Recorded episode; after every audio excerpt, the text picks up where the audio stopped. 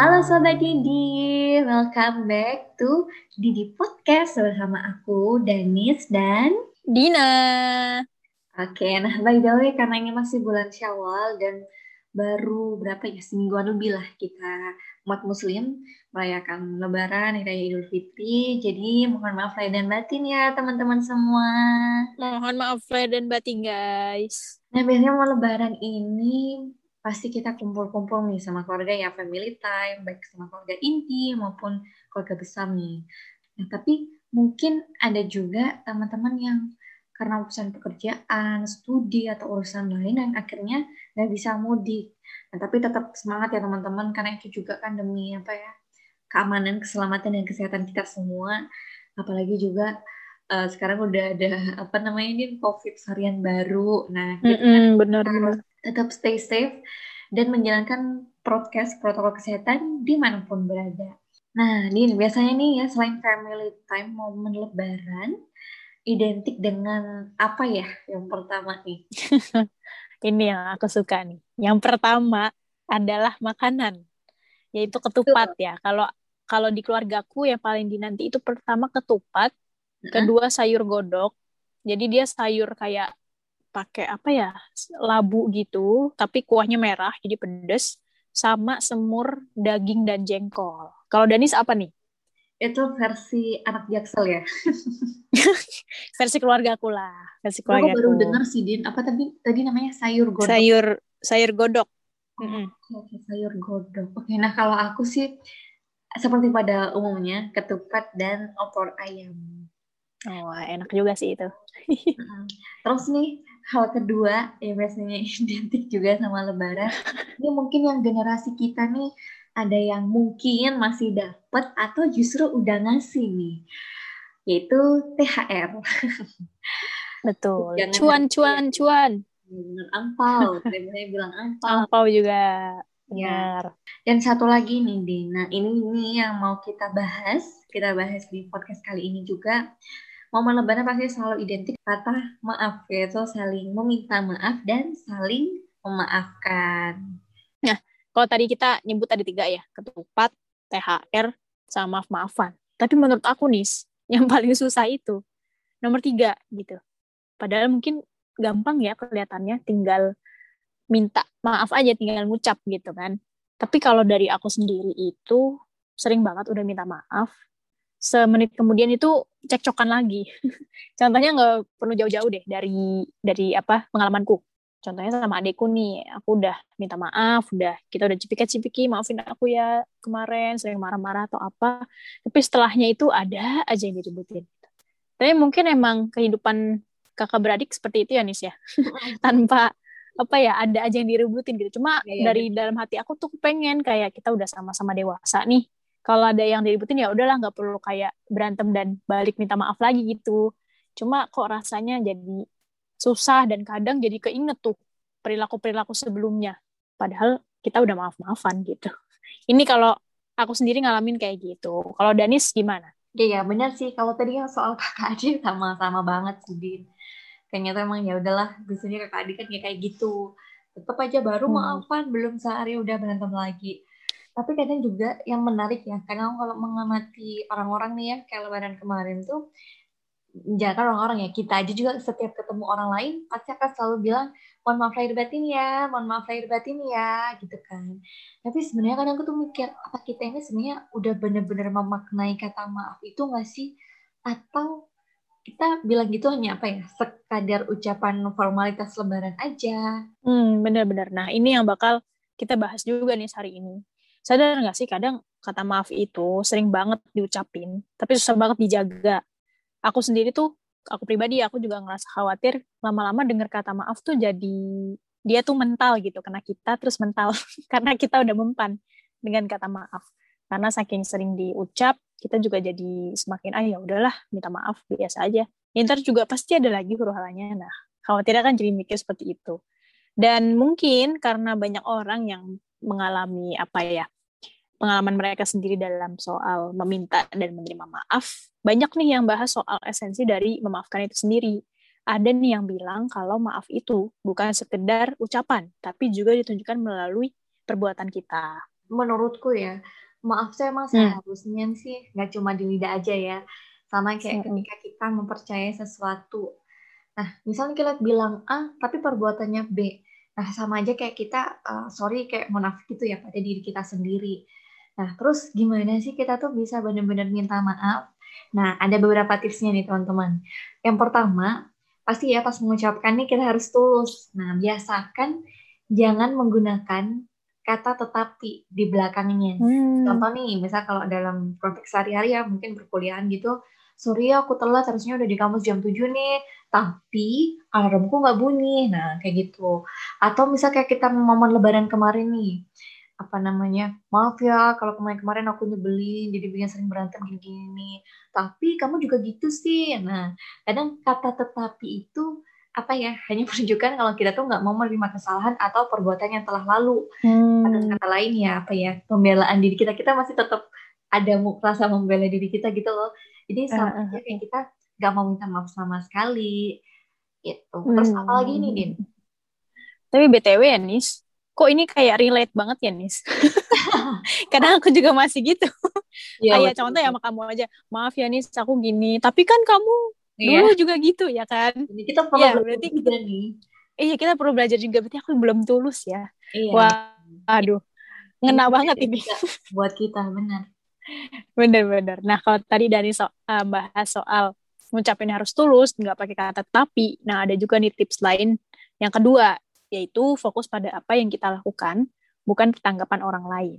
Misal kayak tadi kita mau minta maaf, kalau aku sendiri nih kadang terlalu fokus kayak aduh aku pengen minta maaf tapi kayaknya dia nggak maafin aku deh gitu. Jadi ngapain minta maaf gitu. Kadang jadi semakin kita mikirin tanggapan orang lain jadi semakin terhalangi juga nih untuk minta maaf. Entah karena malu karena gengsi dan sebagainya padahal ya minta maaf itu sama sekali nggak menurunkan harga diri kita gitu. Justru ketika kita meminta maaf dengan tulus itu menunjukkan betapa pedulinya kita dengan apa yang kita perbuat. Karena kan kita jadi mikir nih oh jangan-jangan yang aku perbuat nih bikin dia tersinggung ya gitu. Ya udah minta maaf deh gitu. Itu yang kedua teman-teman. Terus yang ketiga jangan pernah mikir lagi siapa yang salah siapa yang benar karena itu semakin buat kita jadi tinggi hati. Benar sih ini relate juga dengan poin pertama yang tadi Danis uh, katakan gitu. Kalau kita semakin uh, mikir siapa yang salah siapa yang benar pasti akan selalu ada kata tapi gitu. Iya aku kayak gini tapi kan kamu juga begitu gitu. Jadi uh, apa ya jadi terlalu fokus mana yang salah mana yang benar gitu. Kan tuh jadi bikin kita nggak niat nggak tulus gitu maaf. Minta maafnya nah makanya dari sekarang yuk kita sama-sama buat mindset bahwa kalau kita yang melakukan kalau apa yang kita lakukan itu kita merasa oh, kayaknya ini ada buruknya deh bagi orang lain segeralah minta maaf teman-teman. Karena sekali lagi minta maaf itu nggak ada ruginya buat kita. Benar banget setuju. Benar ya minta maaf itu nggak ada ruginya. Bahkan kalau hmm. ini banyak orang yang bilang tuh jangan rebutan bener tapi rebutan salah. Maksudnya oh, uh, apa ya aku jangan, baru denger tuh nis. Jangan gengsi Menarik. dengan ini untuk aku nggak salah kok aku nggak mau minta maaf. Nah kadang apa ya hmm. perlu juga untuk kita punya kebesaran hati. Ya entahlah siapa yang salah siapa yang benar kalau emang kita lagi ini kayaknya nggak baik deh. Kayak seperti yang dimention Dina tadi mungkin ada akibat nggak baik atau emang kondisi ini nggak baik deh. Jadi perlu untuk segera diselesaikan gitu karena emang minta maaf nggak ada hmm. ruginya. Itu penting ya menurunkan ego ya biasanya kalau soal maaf maaf bener. Ih bener banget nih ego kita tuh kadang aduh gimana ya? Ini namanya juga manusia tapi ini ya, ya wajar punya punya perasaan tadi tapi ya kita coba untuk bisa inilah minta maaf dengan tulus. Betul. Oke nih, aku lanjutin ya. Tadi Dina udah nyebutin kedua ketiga. Nah, keempat nih, nah sebisa mungkin kita nggak uh, berekspektasi dulu nih kalau kita bakal dimaafin. Jadi kan ini sebenarnya relate juga nyambung ke yang pertama ya, biar kita tuh tulus gitu. Karena takutnya kalau hmm. kita udah berekspektasi apa namanya pasti dimaafin kok.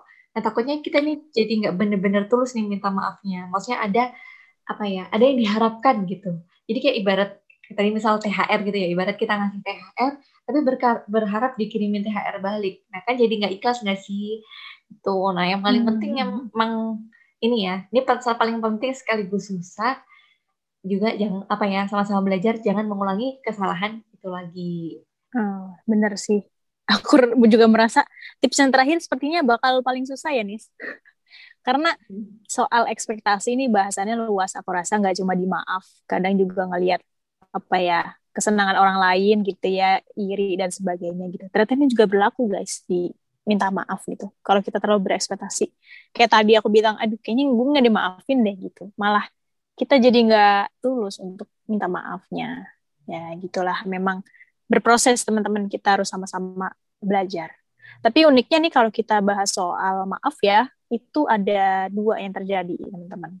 Kita meminta maaf dan kita yang menerima maaf gitu. Jadi kalau ada yang meminta maaf ke kita ya kita juga harus harus tulus ya Nis ya. Benar-benar. Jadi ini juga sekalian kita mau bahas ya. Kalau tadi kita mau bahas tentang mm -hmm. minta maaf, ibaratnya dari sisi kita meminta maaf ke orang lain, rasanya nggak afdol juga nih kalau kita nggak bahas soal memaafkan. Mungkin kita memaafkan hmm. orang lain yang meminta maaf ke kita. Nah, biasanya nih Din, kalau kita ngomongin soal memaafkan, biasanya kita tuh dituntut harus melupakan peristiwa yang mengecewakan hmm. atau menyakiti kita itu tadi. Nah, tapi sebenarnya memaafkan dan melupakan itu apa ya? Ya, bisa dibilang punya makna yang berbeda lah. Yang lebih utama ketika kita uh, dalam konteks mema memaafkan, kita harus menerima dulu nih peristiwa tersebut daripada memikirkan apa yang seharusnya terjadi. Misal nih, hmm. kayak misalnya ya, uh, aku sama Dina deh. Misal Dina nasihatin aku, tapi ada kalimat Dina yang menurutku itu nyakitin aku. Nah daripada aku mikir harusnya sih Dina tuh nggak kayak gini, harusnya Dina tuh support aku, harusnya Dina gini gini gini. Nah daripada mikir kayak gitu, ya udah mending aku harus belajar menerima. Oh iya sih mungkin kata-kata Dina tadi nyakitin aku tapi kalau aku refleksiin ada benernya juga. Nah misal nih contohnya gitu. Nah dengan kita menerima dulu nih menerima peristiwa yang mungkin menyakiti atau mengecewakan kita itu ke depannya kita akan lebih mudah untuk melupakan peristiwa itu dan jadinya nggak baperan juga jadi misalnya ke depannya ada hal yang men-trigger kita misal men-trigger aku keinget lagi nih omongan Dina yang sebelumnya itu akhirnya kan apa ya rasa sakit itu muncul lagi berbeda kalau kita memang hmm. udah menerima nih apa namanya menerima rasa sakit itu dan akhirnya bisa dengan hasilnya melupakan akhirnya lebih enteng ketika kita memaafkannya dengan kayak gitu jadi nggak baperan juga gitu hmm. hmm, hmm.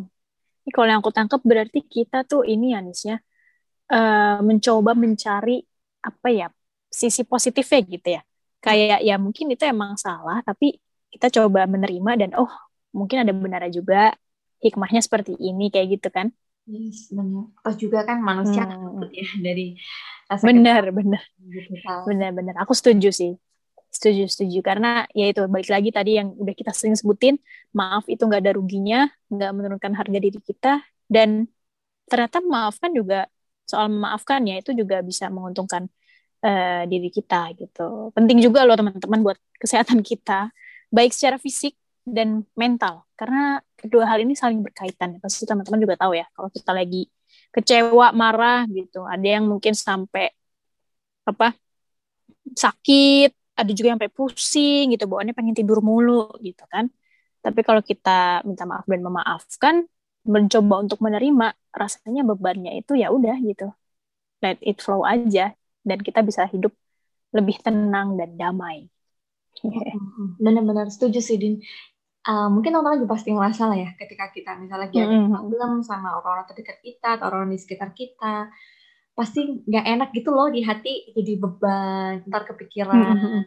Nah kalau kita misalnya dalam memaafkan bisa juga akhirnya menjaga hubungan baik kita. Kan kita nggak tahu nih ke depannya siapa tahu meskipun nih dia mungkin pernah nyakiti kita uh, ke depannya kita juga akan butuh dia loh gitu. Terus juga apa ya bisa menghindarkan kita dari rasa apa ya uh, rasa kayak gampang nggak percaya ke orang lain kayak gitu kan.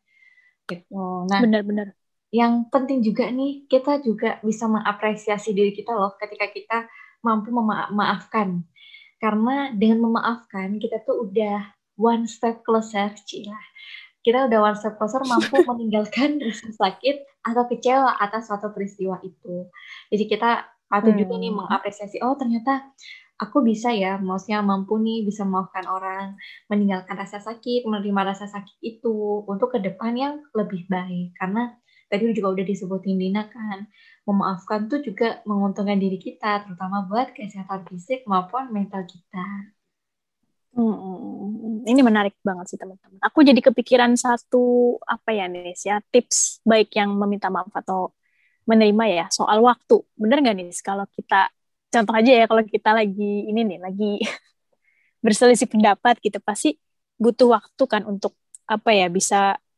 menerima apa perasaan kita gitu emosi kita. Baru kita bisa apa ya bisa mikir untuk meminta maaf dan saling menerima maaf itu. Bener nggak sih Nis? Bener-bener ini iya nih aku jadi kepikiran bener sih Din. Ini relate banget ternyata apa sama yang selama ini. Iya. Jadi tuh teman-teman uh, uh, uh, sama Dina nih sama-sama orang yang karakternya batu alias keras kepala. Kita misalnya udah berselisih pendapat ya udah mungkin kita akan biasanya apa ya uh, sendiri sendiri dulu gitu ya Din maksudnya nanya dulu mm -hmm. dan emang bener di momen itu kita kayak belajar menerima gitu dan merefleksikan. Mm -hmm. ya udah kita akhirnya maaf ya kalau kemarin gini, maaf ya kemarin gini. Ya udah akhirnya uh, lebih enak gitu ya Din ya ke depannya. Mm -hmm. Apa namanya udah nggak nggak ada beban, nggak ada apa dan nggak cenderung nggak cenderung mungkin ngungkit bahkan kita nggak pernah ya Din ngungkit masalah-masalah yang udah ini ya yang maksudnya yeah. ada hal yang buat kita tengkar terus di suatu momen mm -hmm. kita ungkit lagi setahu gue kayaknya nggak pernah nggak sih Enggak sih mungkin bercanda ya Nis ya Iya yeah, benar-benar. Nah, as in, as in bercanda pernah, cuma kalau kayak take it seriously enggak sih. Yeah, Karena ya ya memang sudah sudah sudah let it flow aja yeah. gitu. Kita udah menerima sakit hati itu. Jadi ketika uh -uh. ya udah, maksudnya enggak iya. apa-apa. Uh -uh, bener banget. Nah itu teman-teman emang kita harus tahu juga sih karakter tiap orang ya kayak nggak bisa tiba-tiba kita minta maaf terus kayak eh maafin maafin nggak? Maafin nggak? Kayak gitu. Kamu nggak maafin aku ya? Gitu. Sampai kita meminta orang tuh bilang iya aku maafin kamu. Tapi nggak semua orang bisa langsung kayak gitu gitu. Mm-hmm. ya itu butuh butuh waktu juga. Intinya jangan pernah lelah teman-teman untuk terus berusaha maaf dengan tulus baik yang meminta atau menerima. Gitu guys. Semoga tips kali ini bermanfaat buat kita semua ya. Amin. Oke. Okay. amin kalau gitu segitu dulu ya guys cerita kita hari ini oh ya yang mau request tema boleh banget di MIG aku dan Dina. Aku di @daniswari.hartika atau di di mana nih kamu? At ARD Nawati. Ya, jadi kita kemarin juga seneng banget ya sebenarnya dari podcast awal ya Din. Ada feedback, hmm. ada apresiasi, ada usulan dari teman-teman. Dan itu bener-bener apa ya berarti banget ya Din buat kita berdua. Terima kasih buat teman-teman. Hmm. Uh, karena itu juga yang bisa apa ya bikin kita jadi evaluasi kita. Apalagi ibaratnya kita masih ini aja baru mau episode keempat ya. Masih bayi lah. Belum Benar, belum berangkat nih. Iya tapi alhamdulillah uh, ada teman-teman yang mau dengerin ocehan kita. Dan semoga memang selalu bermanfaat buat teman-teman Oke. Okay. Amin, amin. Ditunggu episode di podcast selanjutnya. Bye bye. Bye bye. See you guys.